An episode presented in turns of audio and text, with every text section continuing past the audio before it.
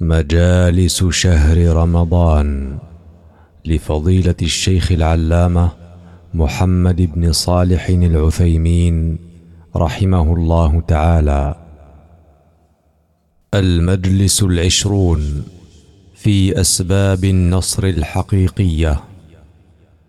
الحمد لله العظيم في قدره العزيز في قهره العالم بحال العبد في سره وجهره الجائد على المجاهد بنصره وعلى المتواضع من أجله برفعه يسمع صريف القلم عند خط سطره ويرى النمل يدب في فيافي قفره ومن آياته أن تقوم السماء والأرض بأمره.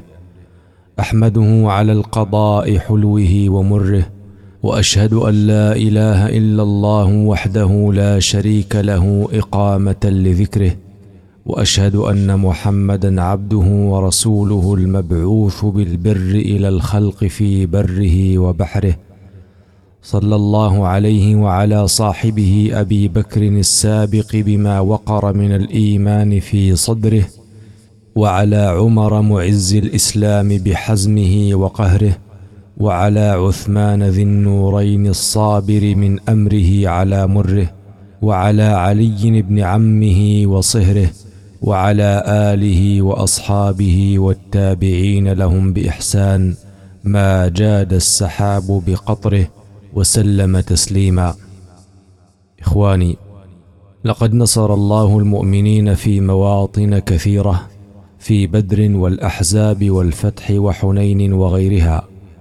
نصرهم الله وفاء بوعده وكان حقا علينا نصر المؤمنين.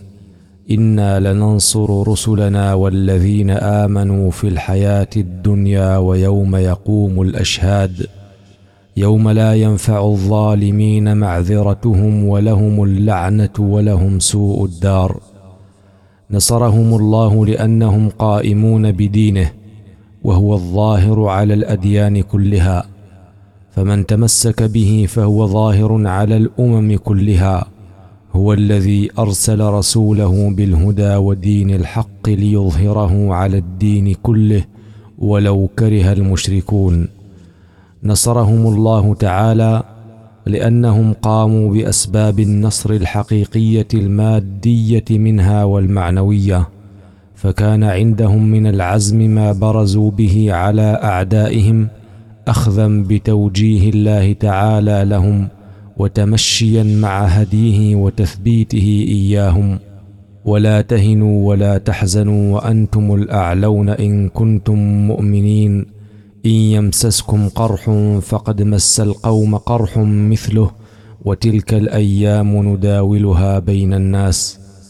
ولا تهنوا في ابتغاء القوم إن تكونوا تألمون فإنهم يألمون كما تألمون وترجون من الله ما لا يرجون وكان الله عليما حكيما فلا تهنوا وتدعوا إلى السلم وأنتم الأعلون والله معكم ولن يتركم أعمالكم إنما الحياة الدنيا لعب وله فكانوا بهذه التقوية والتثبيت يسيرون بقوة وعزم وجد وأخذوا بكل نصيب من القوة امتثالا لقول ربهم سبحانه وتعالى وأعدوا لهم ما استطعتم من قوة من القوة النفسية الباطنة والقوة العسكرية الظاهرة.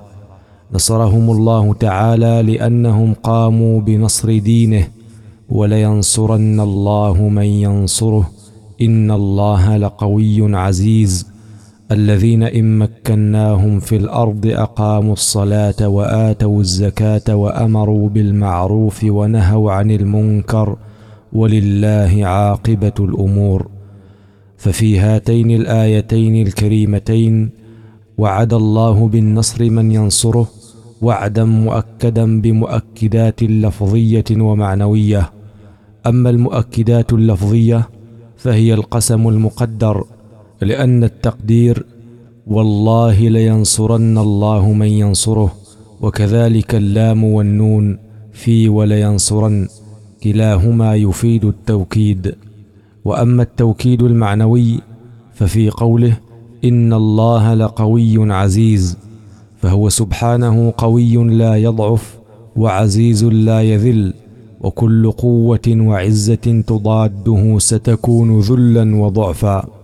وفي قوله ولله عاقبة الأمور تثبيت للمؤمن عندما يستبعد النصر في نظره لبعد أسبابه عنده فإن عواقب الأمور لله وحده يغير سبحانه ما شاء حسب ما تقتضيه حكمته. وفي هاتين الآيتين بيان الأوصاف التي يستحق بها النصر وهي أوصاف يتحلى بها المؤمن بعد التمكين في الأرض فلا يغريه هذا التمكين بالأشر والبطر والعلو والفساد وإنما يزيده قوة في دين الله وتمسكا به. الوصف الأول الذين إن مكناهم في الأرض أقاموا الصلاة والتمكين في الأرض لا يكون إلا بعد تحقيق عبادة الله وحده كما قال تعالى وعد الله الذين آمنوا منكم وعملوا الصالحات ليستخلفنهم في الأرض كما استخلف الذين من قبلهم وليمكنن لهم دينهم الذي ارتضى لهم وليبدلنهم من بعد خوفهم أمنا يعبدونني لا يشركون بي شيئا. فإذا قام العبد بعبادة الله مخلصا له في أقواله وأفعاله وإرادته لا يريد بها إلا وجه الله والدار الآخرة ولا يريد بها جاها ولا ثناء من الناس ولا مالا ولا شيئا من الدنيا واستمر على هذه العبادة المخلصة في السراء والضراء والشدة والرخاء مكن الله له في الأرض. اذا فالتمكين في الأرض يستلزم وصفا سابقا عليه وهو عبادة الله وحده لا شريك له. وبعد التمكين والإخلاص يكون الوصف الثاني وهو إقامة الصلاة بأن يؤدي الصلاة على الوجه المطلوب منه قائما بشروطها وأركانها وواجباتها. وتمام ذلك القيام بمستحباتها.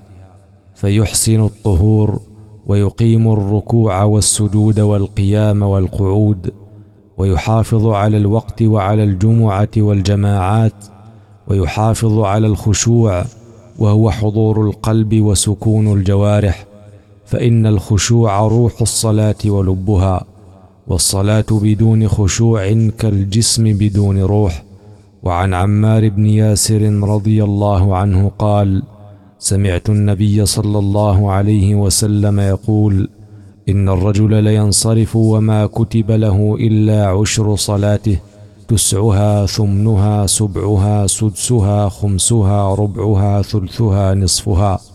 رواه أبو داود والنسائي. الوصف الثالث إيتاء الزكاة وآتوا الزكاة. بأن يعطوها إلى مستحقيها طيبة بها نفوسهم كاملة بدون نقص يبتغون بذلك فضلا من الله ورضوانا فيزكون بذلك أنفسهم ويطهرون أموالهم وينفعون إخوانهم من الفقراء والمساكين وغيرهم من ذوي الحاجات. وقد سبق بيان مستحق الزكاة الواجبة في المجلس السابع عشر. الوصف الرابع. الأمر بالمعروف وأمروا بالمعروف. والمعروف كل ما أمر الله به ورسوله من واجبات ومستحبات. يأمرون بذلك إحياء لشريعة الله وإصلاحا لعباده واستجلابا لرحمته ورضوانه. فالمؤمن للمؤمن كالبنيان يشد بعضه بعضا. فكما أن المؤمن يحب لنفسه أن يكون قائما بطاعة ربه فكذلك يجب أن يحب لإخوانه من القيام بطاعة الله ما يحب لنفسه. والأمر بالمعروف عن إيمان وتصديق يستلزم أن يكون الآمر قائما بما يأمر به لأنه يأمر به عن إيمان واقتناع بفائدته وثمراته العاجلة والآجلة. الوصف الخامس النهي عن المنكر ونهوا عن المنكر والمنكر كل ما نهى الله عنه ورسوله من كبائر الذنوب وصغائرها مما يتعلق بالعبادة أو الأخلاق أو المعاملة. ينهون عن ذلك كله صيانة لدين الله وحماية لعباده واتقاء لأسباب الفساد والعقوبة. فالأمر بالمعروف والنهي عن المنكر دعامتان قويتان لبقاء الأمة وعزتها ووحدتها حتى لا تتفرق بها الأهواء وتشتت بها المسالك. ولذلك كان الأمر بالمعروف والنهي عن المنكر من فرائض الدين على كل مسلم ومسلمة مع القدرة. ولتكن منكم أمة يدعون إلى الخير ويأمرون بالمعروف وينهون عن المنكر وأولئك هم المفلحون. ولا تكونوا كالذين تفرقوا واختلفوا من بعد ما جاءهم البينات وأولئك لهم عذاب عظيم. فلولا الأمر بالمعروف والنهي عن المنكر لتفرق الناس شيعا وتمزقوا كل ممزق. كل حزب بما لديهم فرحون وبه فضلت هذه الأمة على غيرها كنتم خير أمة أخرجت للناس تأمرون بالمعروف وتنهون عن المنكر وتؤمنون بالله وبتركه لعن الذين كفروا من بني إسرائيل على لسان داود وعيسى بن مريم ذلك بما عصوا وكانوا يعتدون كانوا لا يتناهون عن منكر فعلوه لبئس ما كانوا يفعلون. فهذه الأوصاف الخمسة متى تحققت مع القيام بما أرشد الله إليه من الحزم والعزيمة وإعداد القوة الحسية حصل النصر بإذن الله. وعد الله لا يخلف الله وعده ولكن أكثر الناس لا يعلمون. يعلمون ظاهرا من الحياة الدنيا وهم عن الآخرة هم غافلون. فيحصل للأمة من نصر الله ما لم يخطر لهم على بال. وإن المؤمن الواثق بوعد الله ليعلم أن الأسباب المادية مهما قويت فليست بشيء بالنسبة إلى قوة الله الذي خلقها وأوجدها.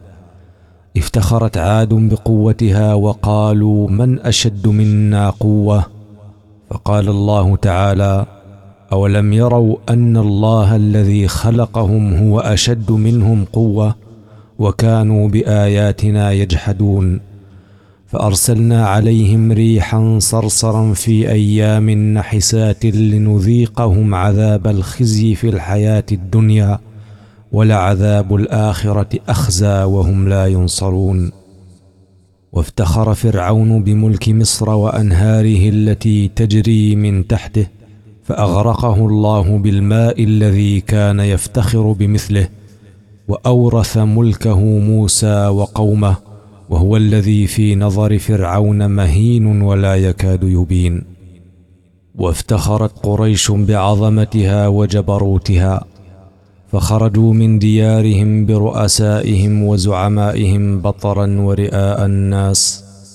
يقولون لا نرجع حتى نقدم بدرا فننحر فيها الجزور ونسقي الخمور وتعزف القيان وتسمع بنا العرب فلا يزالون يهابوننا ابدا.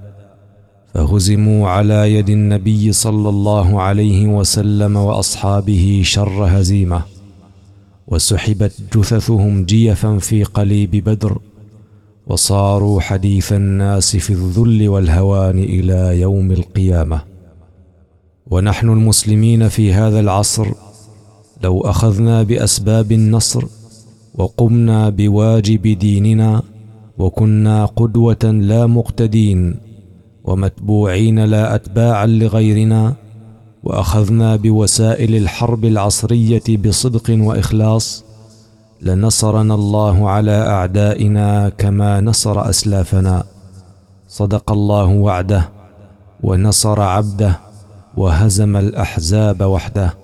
سنة الله التي قد خلت من قبل ولن تجد لسنة الله تبديلا. اللهم هيئ لنا من أسباب النصر ما به نصرنا وعزتنا وكرامتنا ورفعة الإسلام وذل الكفر والعصيان إنك جواد كريم. وصلى الله وسلم على نبينا محمد وعلى آله وصحبه أجمعين.